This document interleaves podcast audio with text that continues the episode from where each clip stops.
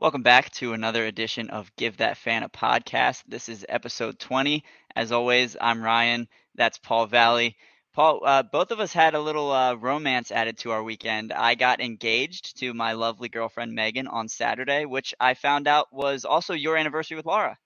Yeah, um, Laura and I got engaged at the ballpark in 2019, the same day that Rio Ruiz hit that walk-off grand slam against the Astros.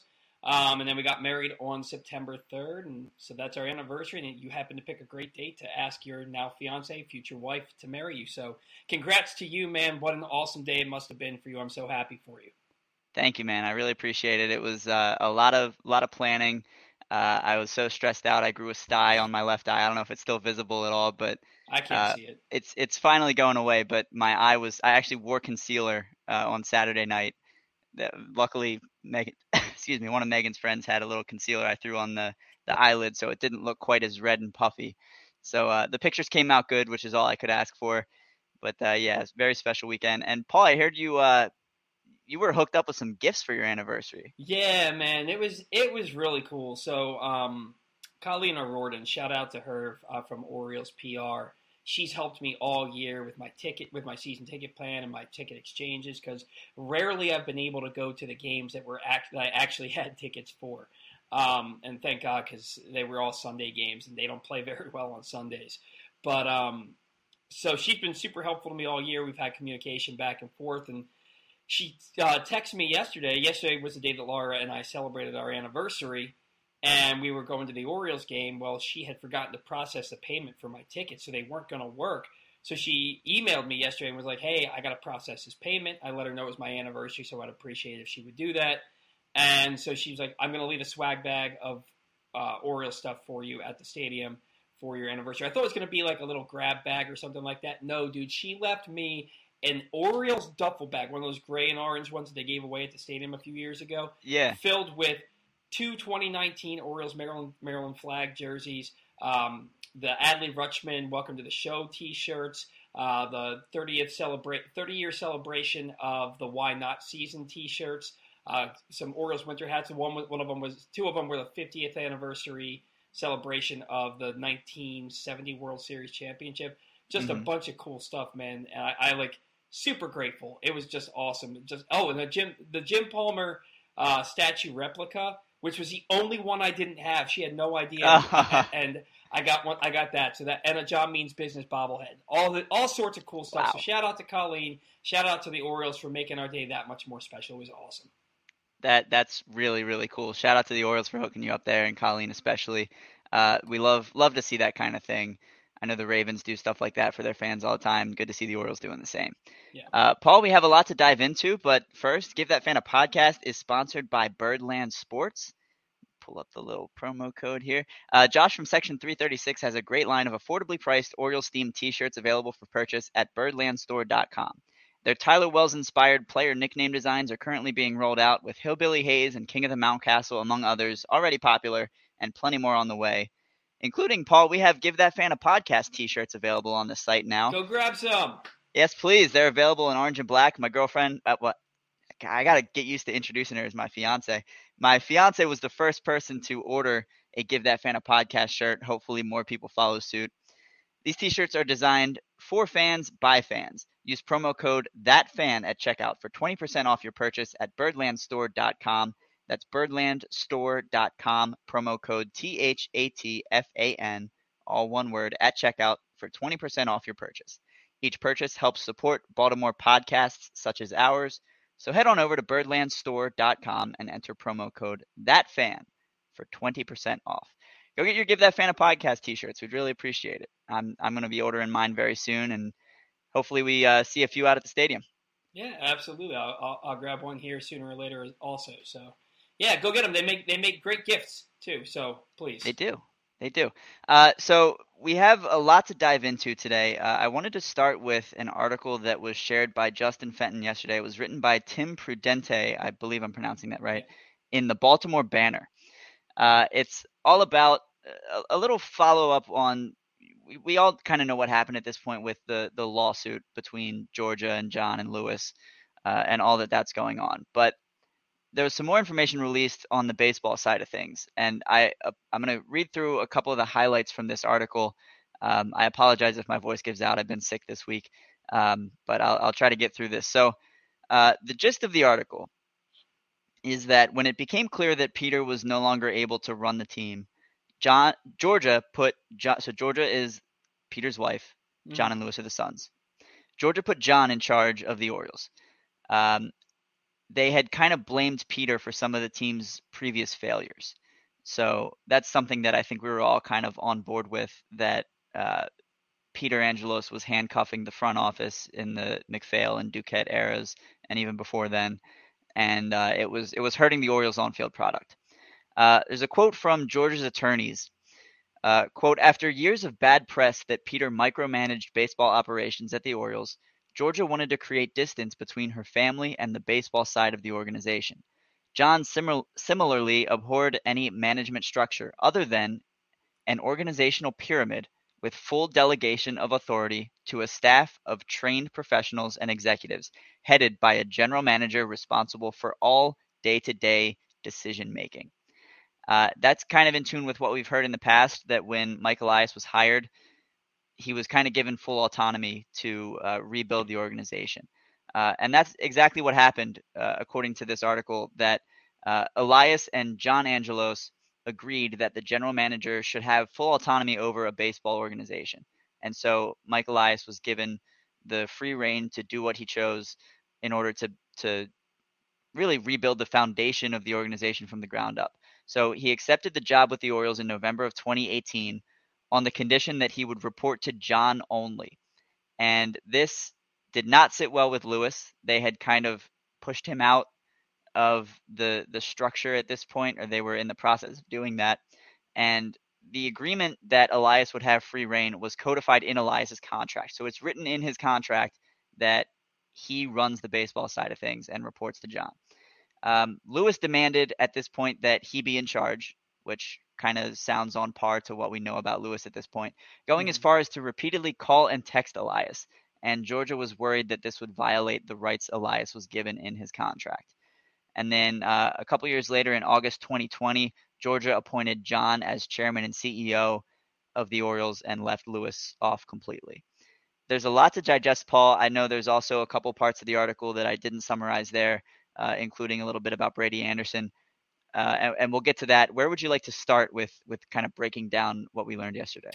Well, so I, I found this whole thing um, very interesting, and, and, it's it was eye opening, right? Um, I read this in between innings at the game last night, and Mike Elias, uh, the, the the Giants, San Francisco Giants, put on a full court press to get him, and the reason he chose the Orioles over the Giants. And I think in part is because he's from Virginia. I believe he grew up an Orioles fan. So, and maybe even if he didn't, it's close to where he grew up, uh, Baltimore. So, right. But he took the job knowing that he would, because John guaranteed him full autonomy and guaranteed him that he would only have to report to John. Uh, and that's that was the deciding factor for Michael Elias to take this job.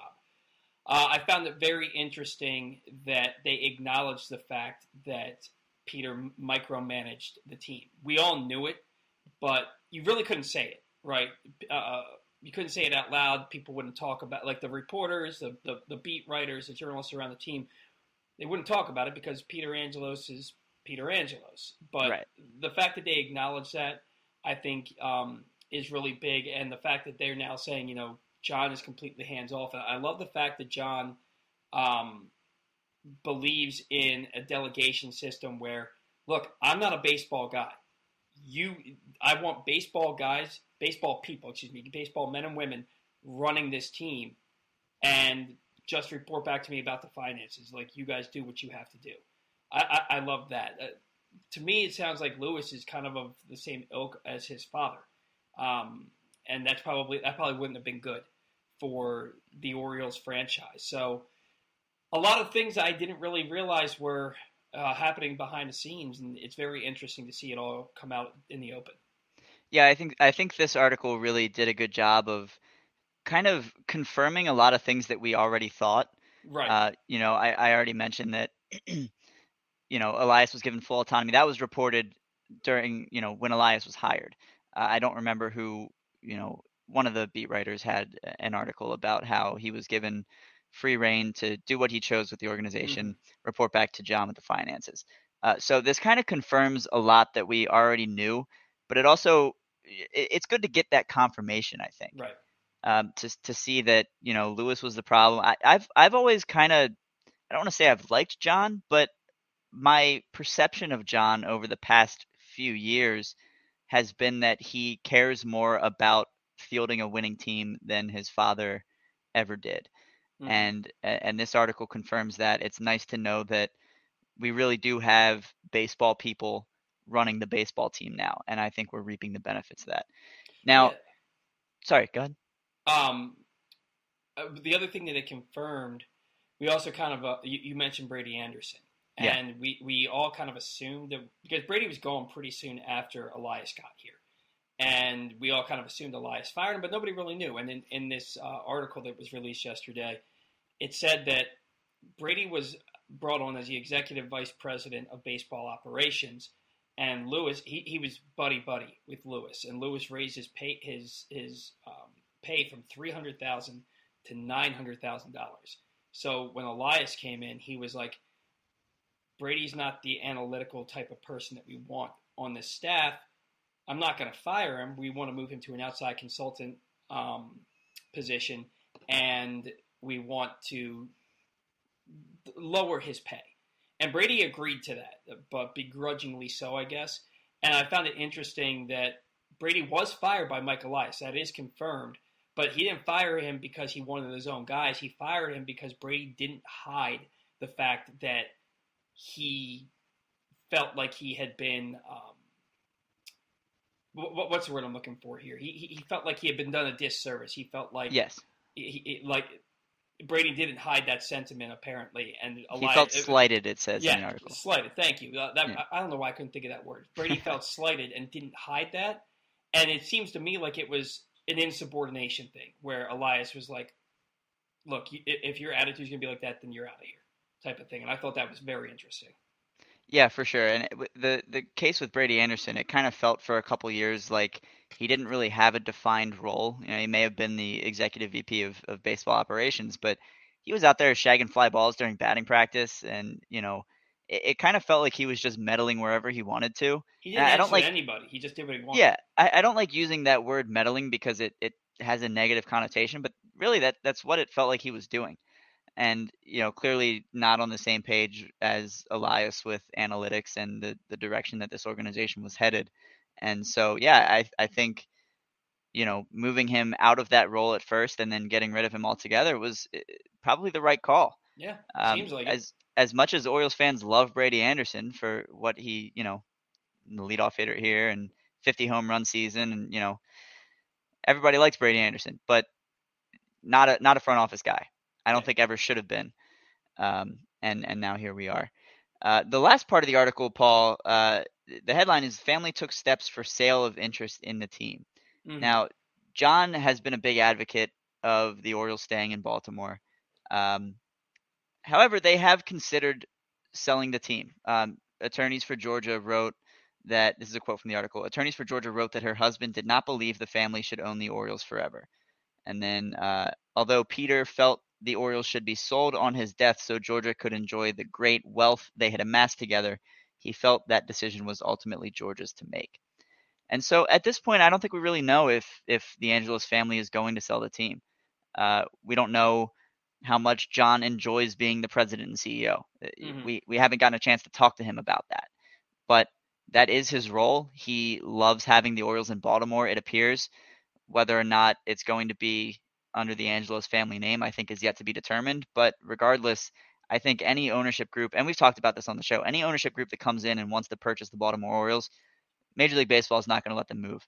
Correct. It's That's they have correct. a beautiful stadium, beautiful town. When the team is winning, the fans show up, and so uh, we don't have to worry about that. And, and there there will always be people who say they're going to move to Nashville, they're going to move to Vegas, whatever the hell but uh, the Orioles aren't going anywhere. Yeah, the, the fact that the Tampa Bay Rays exist and the Oakland Athletics exist, and they're already talking about potential um, expansion, add, adding two more teams.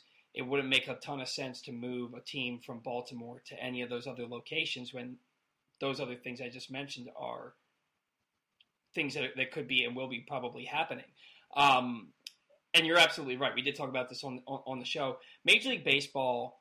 Uh, a lot of people don't realize they can step in and say, if, if you, you try to move the team, Major League Baseball can step in and say, you're not moving this team. So, like, they, the, uh, Rob Manfred and Major League Baseball as a whole want the, the team to stay in Baltimore, and they really want Cal, uh, Cal Ripken to be part of the next ownership group. It's been mentioned multiple times that Peter Angelos' wish is that when he dies, that they sell the team so that his wife can reap the benefits of the great wealth that they've amassed. It says that in the article. So, um, Baltimore Orioles are staying in Baltimore, and that's that's uh, at the end of the day, that's really all I care about. Me too, absolutely. Now uh, let's move a little bit to the baseball side of things. It, it was a, a tough tough weekend, uh, tough Labor Day weekend for the Orioles leading into this week. The Orioles dropped three of four to the Toronto Blue Jays. We'll get a little bit more into that, but I want to talk about a couple of the things that happened on the field. Uh, Tyler Wells came off the IL. He's been on there for a few months with an oblique injury. Uh, Dean Kremer came in in relief. It was Kremer's scheduled start. They activated Tyler Wells, said he's going to start. It'll be on a pitch count, and then we'll bring in Kremer. Yeah. Uh, it, it, it I don't know how I feel about it, Paul. What's what's your take on kind of? It seems like they kind of threw Kremer off his groove a little bit. He has been dominant lately. Yeah, especially the last time he faced the Blue Jays, he gave up a two-run homer to Vladdy in the first inning, and then nothing else. He went seven innings, a two-run ball. Um, so it was a bit of a head scratcher for me. I understand wanting Tyler Wells to be on the big league roster. You want the best arms you can have for a playoff push here. Um, you have him on a starter's routine, and basically, if you have Wells start the game, you can keep Kremer on a starter's routine because you're not going to bring him in until it's a, new clean inning, so he can still do the things that he does as a starter. Um, so it's not like he came in with guys on base and had to get himself out of a jam that he didn't earn. Uh, so uh, I, I understand it from that. Tyler Wells is the one that has the experience in the bullpen out of the two of them, and chances are you're not letting Kremer go more than six innings in that in that game, so you can bring Wells in anyway. Maybe you want to get to Tate and Bautista in the back end, but you just used them the night before, so maybe they're not available. Look, they got eight innings of four run ball, three earned out of those two guys, so they did their job, right? It's just if you're gonna, I, I feel like you're robbing Peter to pay Paul yeah. Uh, in, in, in this situation. They're both on starters routines. You're going to throw one of them off. I think the guy who's been at the major league level dealing for the last five weeks should be the guy who has the opportunity to go out and start that ball game. And maybe things turn out a little bit differently. Maybe Wells comes in knowing that he only has to go an inning or two, and he can throw 98 miles an hour and really go after it. I just, I would have rather seen Kremer start the game, though. I think they both pitched. I think they both did their job. I think so too. And, and, had it gone a little better, had the offense contributed and the Orioles were able to to come out of last night with a win and a series split, I, I think we're looking at this a, a little bit differently. Mm-hmm. Um, but you know, it, it's easy to say this in hindsight, but you, you've got Kremer who's been so good lately as a starting pitcher. I, I think you keep going with that. Like you said, Wells is the one with with more bullpen experience. Yes, he was a starter his whole minor league career before he came over here in the Rule Five draft, but you know, I, I don't I don't think if it ain't broke, don't fix it. And I don't think they needed to pull Kremer out of the the starting role, especially for a, really a must win game last night, yeah. as you could call it. Well, and, and, all the games against the Blue Jays now are must win. And going into that that I mean the hype around this team going into that Labor Labor Day doubleheader, fans were so excited. It's the biggest series of the year, and then they go out and lay an egg, and they weren't they weren't competitive in either game. It was it, it it was really disheartening. And then you you need to win this game to split the series and get back to two and a half games back, and you throw a wrench in your rotation spokes. I, you know, I, as masterful a job as Brandon Hyde did on Tuesday night, I felt like he uh, bit off his nose to spite his face in yeah. in that Wednesday game. I think you said that last week. I may have. it's gonna be our new our new catchphrase. We'll put that on a shirt. Um, Paul, I want to talk about the Orioles' infield defense. Mm-hmm. There's been a lot of talk about Jorge Mateo as a potential Gold Glove shortstop. I don't think he's a sure thing to win the Gold Glove. Uh, I think he certainly could. I think he'll almost certainly finish uh, in the top three. But I don't think he's. If I were putting money on which Oriole infielder is going to win a Gold Glove this season, the clear answer to me is Ramon Urias. Mm-hmm. He has been unbelievably. Which uh, this is crazy because at the beginning of the year he was getting some starts at third base. He wasn't able to make the throws. You and I were both complaining about it a little bit that Ramon Urias is not a third baseman. He has been spectacular. Yeah. He has 14 defensive runs saved. He picked up another one last night. He was at 13. Uh, 14 defensive runs saved. We saw him make that great diving play, force out at second base to get Tyler Wells out of the jam in the second inning. Uh, that leads all American League third basemen. Uh, 7.7 UZR. That's second to Jose Ramirez, who has an 8.7 UZR, but only one defensive run saved. Uh, Urias's six outs above average is a tie with Josh Donaldson for the American League lead at third base, and his 7.7 defensive metric on Fangraphs is first. Now, I, I started looking into this because I, I, I saw him make that diving play to end the second inning, and I was thinking, you know, he's he's been showing out a little bit over at third base. So I go to Baseball Savant and I looked at his page. I noticed that he was 90th percentile in outs above average, and so I'm like, all right, that's pretty good. So I go look at the leaderboard and I see that he's tied with Manny Machado. They both have six. Mm-hmm. So, well, that's pretty cool. Manny Machado was heralded when he was here. You know, he won a platinum glove at third base. He's a, a superstar defensively. So I'm like, all right, well, let me look into this a little more because I was getting ready to fire off a tweet about Ramon Urias and Manny Machado having the same outs above average. Then I go look at Fangraphs and Urias is blowing Machado out of the water. And there, there's, I don't think there's an exceptionally close competition. And if, if the manager, so the managers players and coaches uh, vote counts for 75% and then uh, SABR accounts for 25% if the coaches who are voting pay any attention to these analytics i think ramon urias is going to win a gold glove which is a, a crazy sentence to say but after looking at the numbers i don't think anyone else is particularly close paul Yeah, I um, I didn't realize he had been. I, I I knew I had noticed probably two months ago that he was playing a solid third base. When he came off the DL, I realized how how solid third base he was playing. Um, but it kind of got overshadowed by the fact that his bat was so red hot off the off the IL. But I'm surprised to see that those that his defensive numbers um, are as high as they are, and it makes you wonder what's going to happen in the future with because Gunnar Henderson's supposed to be your third baseman in the future, especially if you're keeping Mateo and at, at shortstop. And I know this isn't the question you asked me. Um, I am surprised to see that Urias has been that good, but it, especially when I was watching the throws he was making at the beginning of the year, where, he was short hopping everything, he couldn't get the ball across the diamond. But is he even going to be a part of this team next year? Is he going to be a I, I win a Gold Glove and then I'm out the door? Because you're not getting rid of Gunnar Henderson, and for God's sake, you can't play him at second base, right? So, it this is such a such a, a weird arena to be in right now. It is, and I, I, there are more infielders who are going to be knocking on the door as early as Mhm. next year that I, I want to talk about in a little bit. But yeah, I, I mean, there, even you know Mateo Urias, they have been a very solid defensive left side of the infield.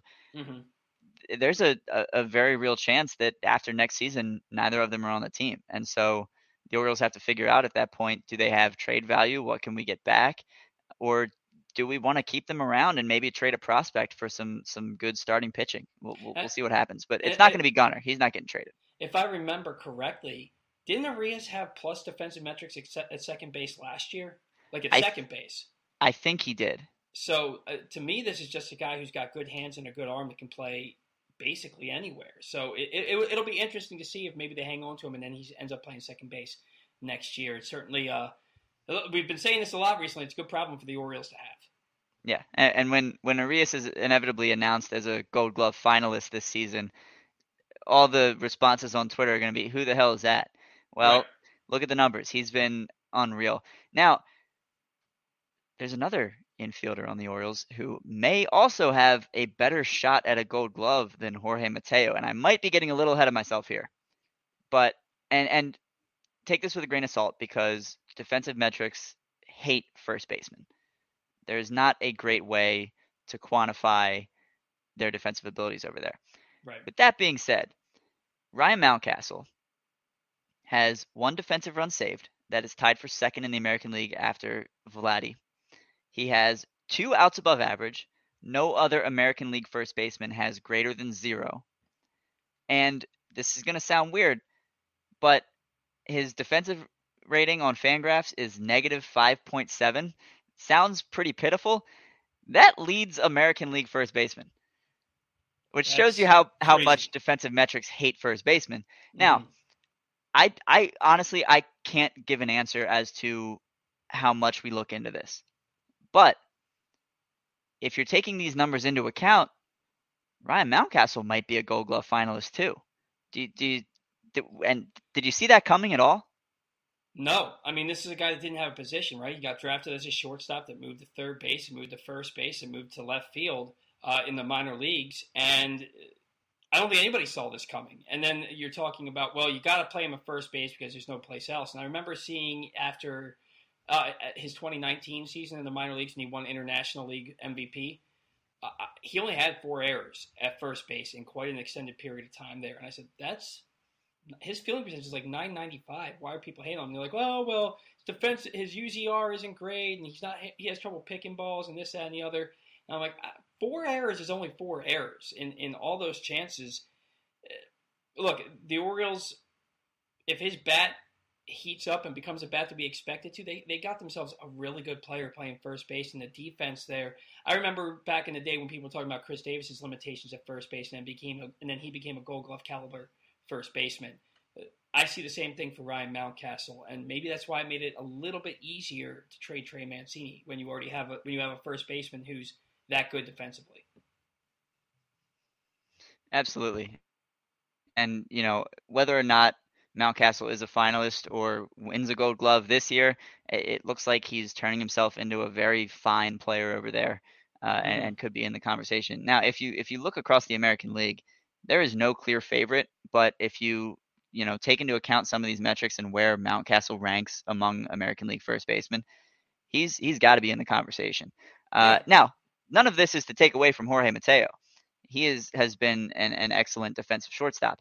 Uh, I just wanted to highlight a couple guys who have flown under the radar as very helpful to this organization on the defensive side of the ball.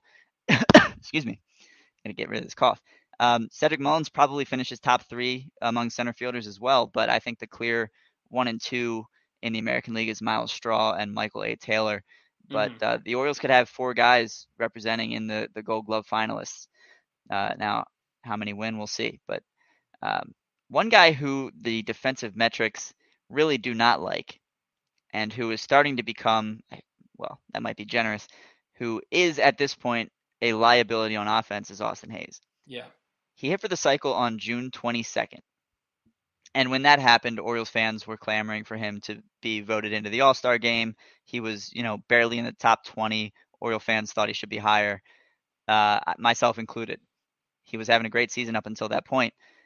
Since then, Paul, he has a 204 batting average, 252 on base percentage, a 593 on base plus slugging percentage, and a 68 WRC plus.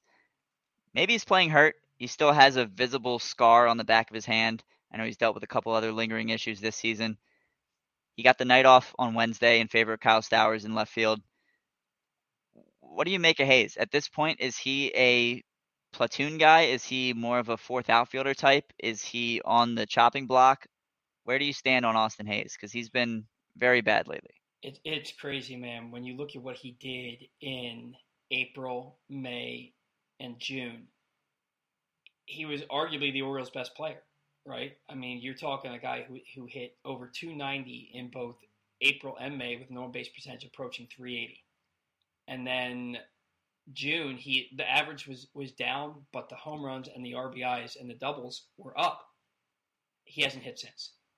And you talk about a guy who those first three months you're talking this might be the Orioles' best player. He's finally turned into the player that we thought he could be when he when he was a finalist for minor league player of the year um, in all the minor leagues in 2017.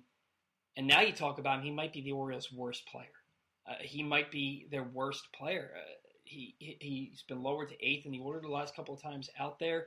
The Orioles had a rally going where they scored five runs in the I think it was the, was it the third or fourth inning um, on I believe it was the third inning. Yeah, Yeah. they scored five runs, and they're rallying. He comes up after a bunch of base hits and pops out on the first pitch.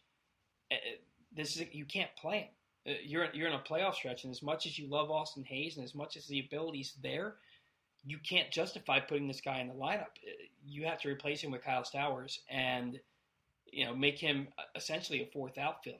And at this point, is he a fourth outfielder above Ryan McKenna?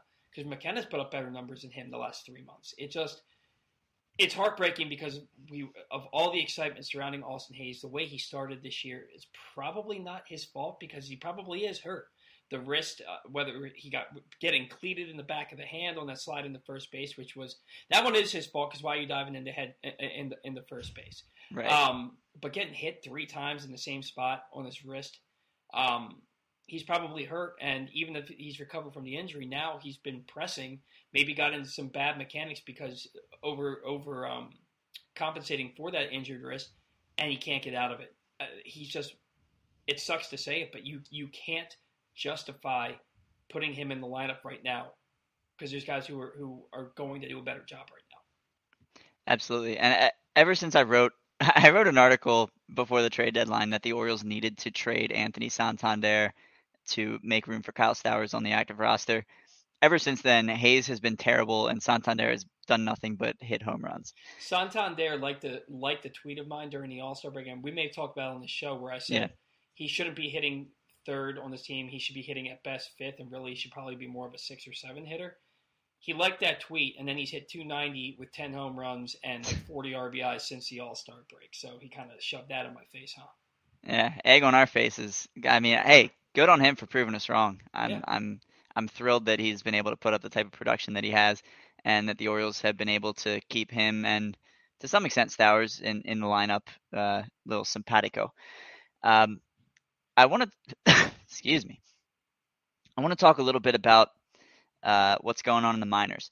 Connor Norby was named the Eastern, Eastern League Player of the Month for August. He posted a 1.006 OPS, hit nine home runs. He was promoted to Double A near the end of June, and all he's done since then is slash 292, 371, 574. That's a 945 OPS, 15 home runs, 29 extra base hits, eight stolen bases. He has 23 homers across uh, High A and Double A this season.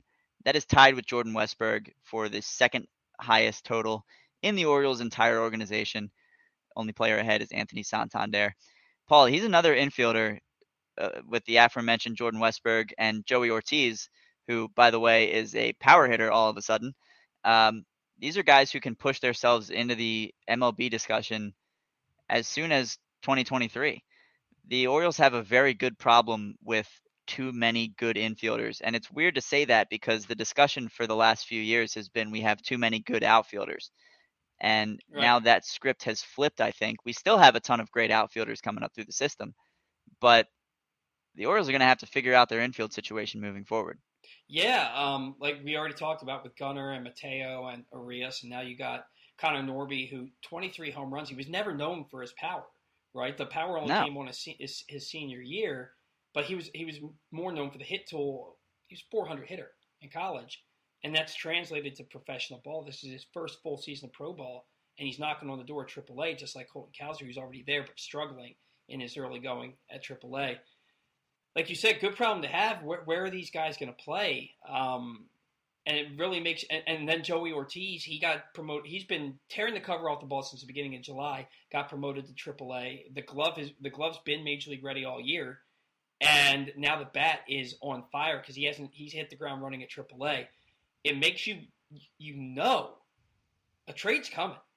Like a, a trade, they're going to have probably a few trades this off season and maybe that's how they get that middle of the order bat that I was talking about, or maybe that's how they get a controllable starting pitcher. You have nine spots, eight spots on the field that aren't a pitcher, right? You can only play eight guys and then some bench guys, and these guys are good enough to start, and they can't start for you because you have guys who are just as good, if not better. There are trades coming this offseason.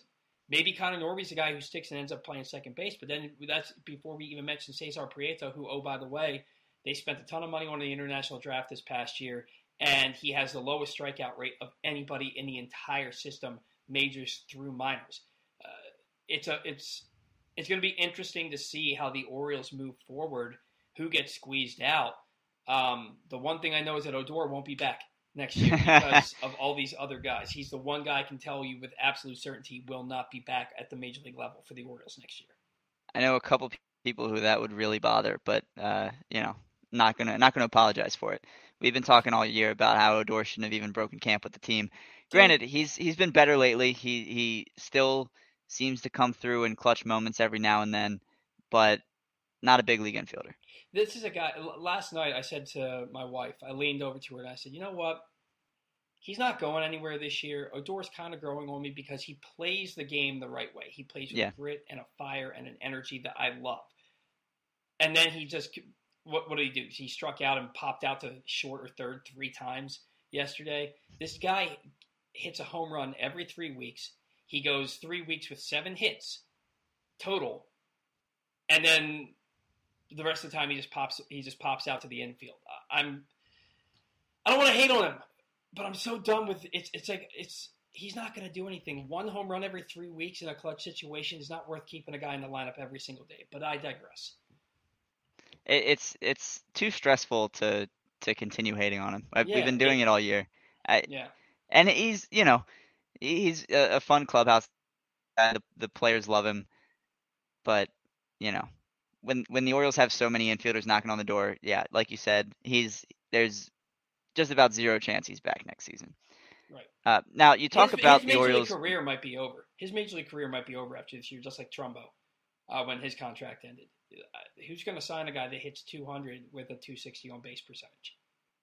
The Orioles. Who has a, a terrible uh, clubhouse climate? I don't know. Maybe Yeah, right. you could you could see he might get a minor league deal. Maybe maybe break camp with the team if he if he gets hot. But yeah, I, he's he's he's not going to be around too much longer.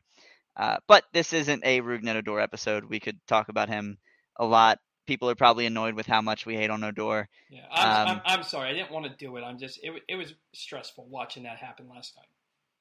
No, I get it, man, and it was it's a good segue with you know Connor Norby's a second baseman. He's going to be, I think, by the end of next year, he's going to be really he's going to be one of those guys that Oriole fans are saying, when are we calling up Connor Norby?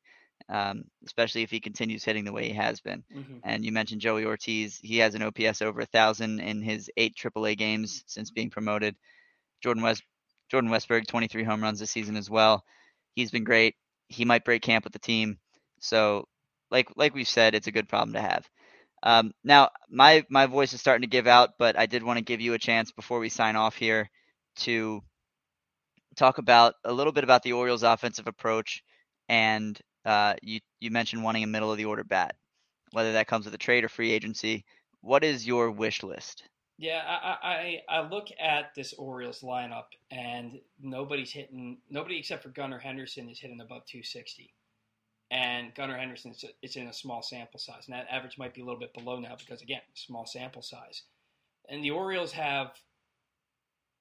uh, It seems like a lot of times Mullins and Rutschman will get on base, and then you have Santander, Mountcastle, and then either Urias or Henderson or whoever's batting fifth. And uh, at the time recently, up, up until recently, it was Austin Hays, and you're getting three strikeouts, or you're getting a pop out to second base and two strikeouts, and it just seems like they get guys on base and don't get them home with the heart of their order, and that's a huge problem for this team. And I think that they're one legitimate bat in the middle of the order away from really taking off offensively because it kind of puts guys in in better positions to succeed. Again, Anthony Santander, this is a guy that at the end of the year, he as a switch hitter is going to have right around 30 home runs and right around 100 runs batted in. And that's a great hitter. He's more a five hitter to me than than a three hitter. I want a three hitter to be a guy that can hit close to 300 and get on base at a 370 clip. I think Gunnar Henderson becomes your three hitter at, at some point during the season next year. I want a guy like Aaron Judge hitting in the middle of the order. And I've been outspoken about wanting Judge. I don't know that the Orioles are going to be able to pony up the dough, the dough for him, especially considering he's already 30 years old. Um, he's a guy who's proven time and time again that uh, Mount Mount Walltimore out there in left field is no match for him. He's had multiple multi-homer games this year in Camden Yards. Almost had a three-homer game. One went off the top of the wall for a double. Aaron Judge as a free agent Somebody uh, mentioned potentially trading for Mike Trout. I don't know that you'd be able to give up enough to get him, um, but that would be something interesting. Uh, if you're going to sign a middle infielder, I don't want Carlos Correa, and I wanted him earlier this year. I don't want him now. The guy I would sign would be Trey would be Trey Turner. Um, I have to look at the, at the free agents, but I don't want it to be one of those guys who hits 250, 260 with a 330 on base percentage, but hits 30 to 40 home runs because we already have like eight of those guys. Yeah. Uh, I, I, I want it to be somebody that can hit close to 300, can somebody that's going to cost you 30 to 40 million dollars a year. Honestly, prove that you're ready to swim with the big dogs and go out there and make a huge signing like an Aaron Judge or a Trey Turner. That's my wish list. Is somebody who is a difference maker to slot everybody. Can you imagine Kyle Stowers hitting seventh and batting 260 with 27 home runs next year as a seven That'd hitter? be fantastic. Yeah, get somebody in the middle of the lineup that makes that a thing. That's my wish list. I'm with you. Now, uh, last thing before we sign off, uh, took a sip of water. I think I'm okay for a couple minutes. The Orioles need to make up four and a half games on the Toronto Blue Jays. Mm-hmm. Uh, that is how far back they are in the wild card after dropping three or four to them. Um, Paul, I'm not sure. I, I think I can see it happening. It's not going to be easy. The the worst good the worst good scenario, I guess, is going into the final series against Toronto three games back. The Orioles have beaten Toronto seven times this season, so no matter what happens with our next three game set next week, if the Orioles sweep the final series, they will win the season series. Meaning, if they end up tied with Toronto, they will have the tiebreaker and be in a playoff spot, assuming no other team leaps the two of us by then. And so the Orioles need, at the very least, to go into that final series with just a three game deficit. Now, the Orioles' schedule the rest of the way is not easy, but it's manageable. They have three against Boston beginning this weekend. I think you have Mhm. to take two out of three. They have a two game set in DC. I think you have to win both of those. They play in Toronto for three. I think they have to win at least two of them. I don't. Mhm. I, I think they can afford a loss in there. Obviously, it wouldn't be ideal. You want to sweep that series, but I think they can afford a loss. Uh, Detroit comes into town for three. The Orioles need to sweep that series. Uh, Houston comes in for four. I think the Orioles need to split. Uh, Boston comes in for we go sorry we go to Boston for four. I think you need to split that as well. And then I accounted for losing two of three at New York before the final series. Now, the Jays schedule. They go to Texas this weekend. I think they win two of three. They have a five. They're, they're, they're going to sweep Texas. I I think that's likely, but we'll see. Uh, they the Texas does have Martin Perez going on Sunday, so I, I think that gives them a, a half decent shot. Although Jays hit lefties well, so we'll see what happens. Uh, but if Texas can manage to take one of those, I think that's great. Um, they play five against the Tampa Bay Rays. Mhm. Uh, let's say they win two of them. Uh, again, let's say the Orioles take two or three uh, when they go to Toronto. Uh, Phil, uh, they they then play Philadelphia. Uh, two game set. fighting for, who's going to be fighting for their playoff lives? Yes. Ideally, Philadelphia wins that series outright. Um, I accounted for a split. Uh, they then go to Tampa Bay for four. I accounted for a split there as well. I think is, is reasonable. So they have nine games left against Tampa Bay. I'm I'm predicting they win four of those. Mhm. Um, then New York goes into Toronto. I think they lose two or three to the Yankees. Then they go to Boston. I think they win two of three. And then it's the final season of the season. Final season of the season. Final series of the season.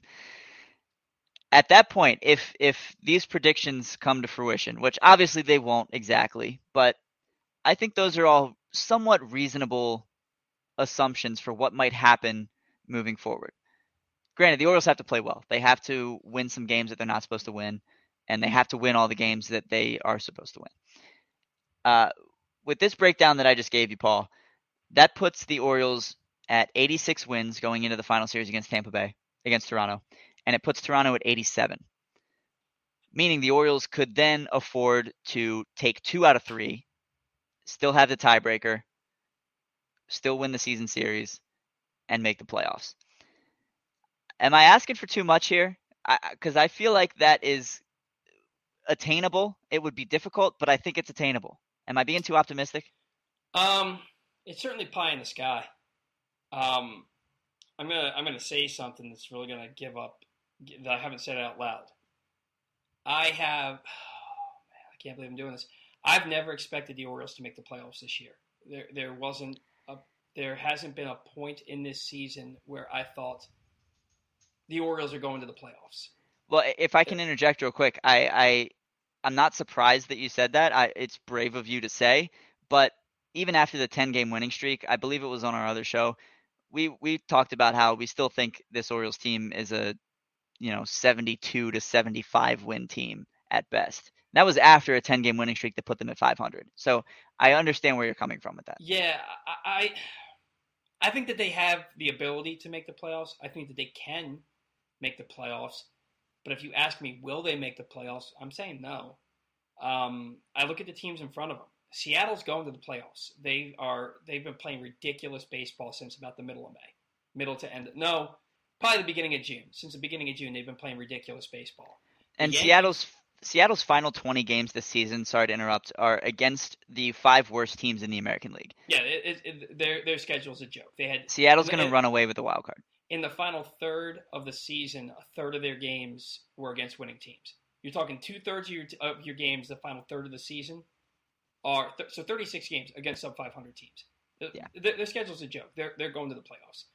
Uh, Tampa Bay, they they always find a way. They just always find, uh, they have half their roster is on the IL, and yet they're 20 games above 500. Uh, they're going to the playoffs. And then you ask yourself, are you better than Toronto? don't don't come at me with pitchforks and, and torches, but you're not better than Toronto. You aren't. I agree. You you aren't. You you look at the Oriole, uh, who the Orioles started in that four game series against Toronto. You had Tyler Wells, Kyle Bradish, um, uh, Mike Baumann, and Keegan Akin. Now look, a lot of that is because they needed the extra pitcher um, because they had a doubleheader. Lyles got sick. But when you're starting those guys and the Blue Jays are starting Kevin Gausman, uh, Jose Berrios, and uh. Alek Manoah uh, come on. And, and, then you look at their offense, and their eight hitters hitting 260. Their their nine hitter is Whit Merrifield most of the time. Like like Raimel Tapia was a leadoff hitter for the Rockies, and he bats seventh for them. Their lineup is stupid like the Orioles have been an awesome story this year, and they've been one hell of a surprise. They are not better than Toronto. Toronto was picked by a lot of people to go to the World Series for a reason. So I look at Toronto, and can the Orioles catch them? They could. It's not likely. Toronto's doing what good teams are supposed to do. You remember how the Orioles played the A's and Toronto played Pittsburgh? Toronto swept. The Orioles lost game the third game of that series to the to, to the Athletics and they weren't. They lost five to nothing. They weren't competitive. Yeah. These are two different teams. The Orioles have the opportunity to get just as good as Toronto in the off season, but right now they're what you said can happen. I think that they have to sweep the Red Sox, they have to sweep the Nationals, and they have to sweep um, Detroit, and then and take two or three. I mean, you're talking. They probably have to go. What is that then? That's three, five, eight they have to go 10 and 1 in their next 11 games, I think, for them to have a shot at the playoffs. And that's they've proven they can't win day games. And it doesn't matter who the competition is. If they have a two game, if they they're up two games to none in a series, and the third game's a day game, they're not winning. They're not winning that game. So 10 and 1 is a lofty expectation for this team. And I hate to say things so definitively like that. I love this team. I want them to succeed, but seeing is believing, and I just don't see them doing what it takes the rest of the way to get to the playoffs. I I can't argue with that. Uh, it's definitely a bit of a long shot at this point. Four and a half games is a lot to make up in a month, uh, even though it sounds like a small number. You need a lot to go your way. Um, but yeah, it's it's it's going to be difficult. This this four game series was not a dagger, but a, a huge hurdle. and so They know, need they need to at worst split that series. The fact that they lost three or four, put themselves behind the eight ball in one day by losing a doubleheader.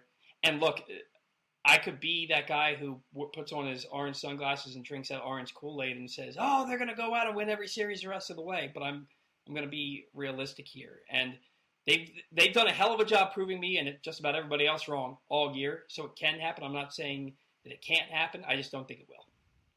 yeah, I, I definitely have a little orange Kool Aid going. I just I, I'm I'm I'm very sad after this series, and I'm looking for something to lift my spirits. So I wrote out each team's schedule, and I said, all right, if they do this and this and this and this and this, maybe there's a chance. For people Uh, that, that, that, that don't know what kind of a time commitment that takes and how like difficult it is to figure that out, that is something that is such a pain in the ass to do. To look Yeah. at the schedule and figure out everybody like the the Blue Jays how, what they have to do and then what the Orioles have to do game by game by game the rest of the way.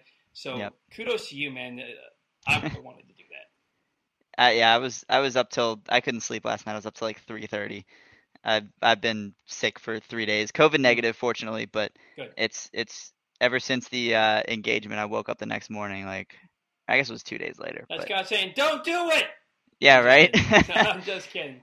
I love Nah, dude, it was it was crazy. We went so we're at the the engagement party at her parents' house. Her sister and uh, her brother-in-law and niece came up from Raleigh, North Carolina, as a surprise.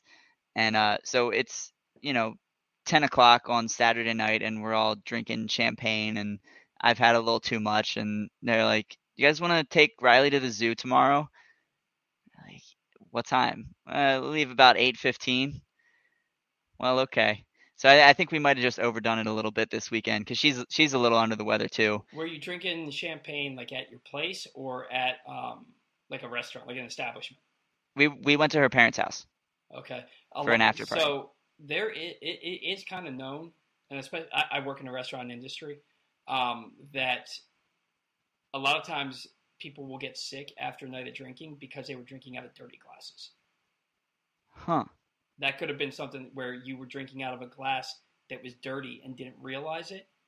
And especially if it was at somebody's parents' house and those glasses have like been on a shelf collecting dust and they just pull them off the shelf, they don't wipe them out or rinse them out or clean them before using them. You could have Mhm. gotten sick from a dirty glass. Could be. I'll have to ask him.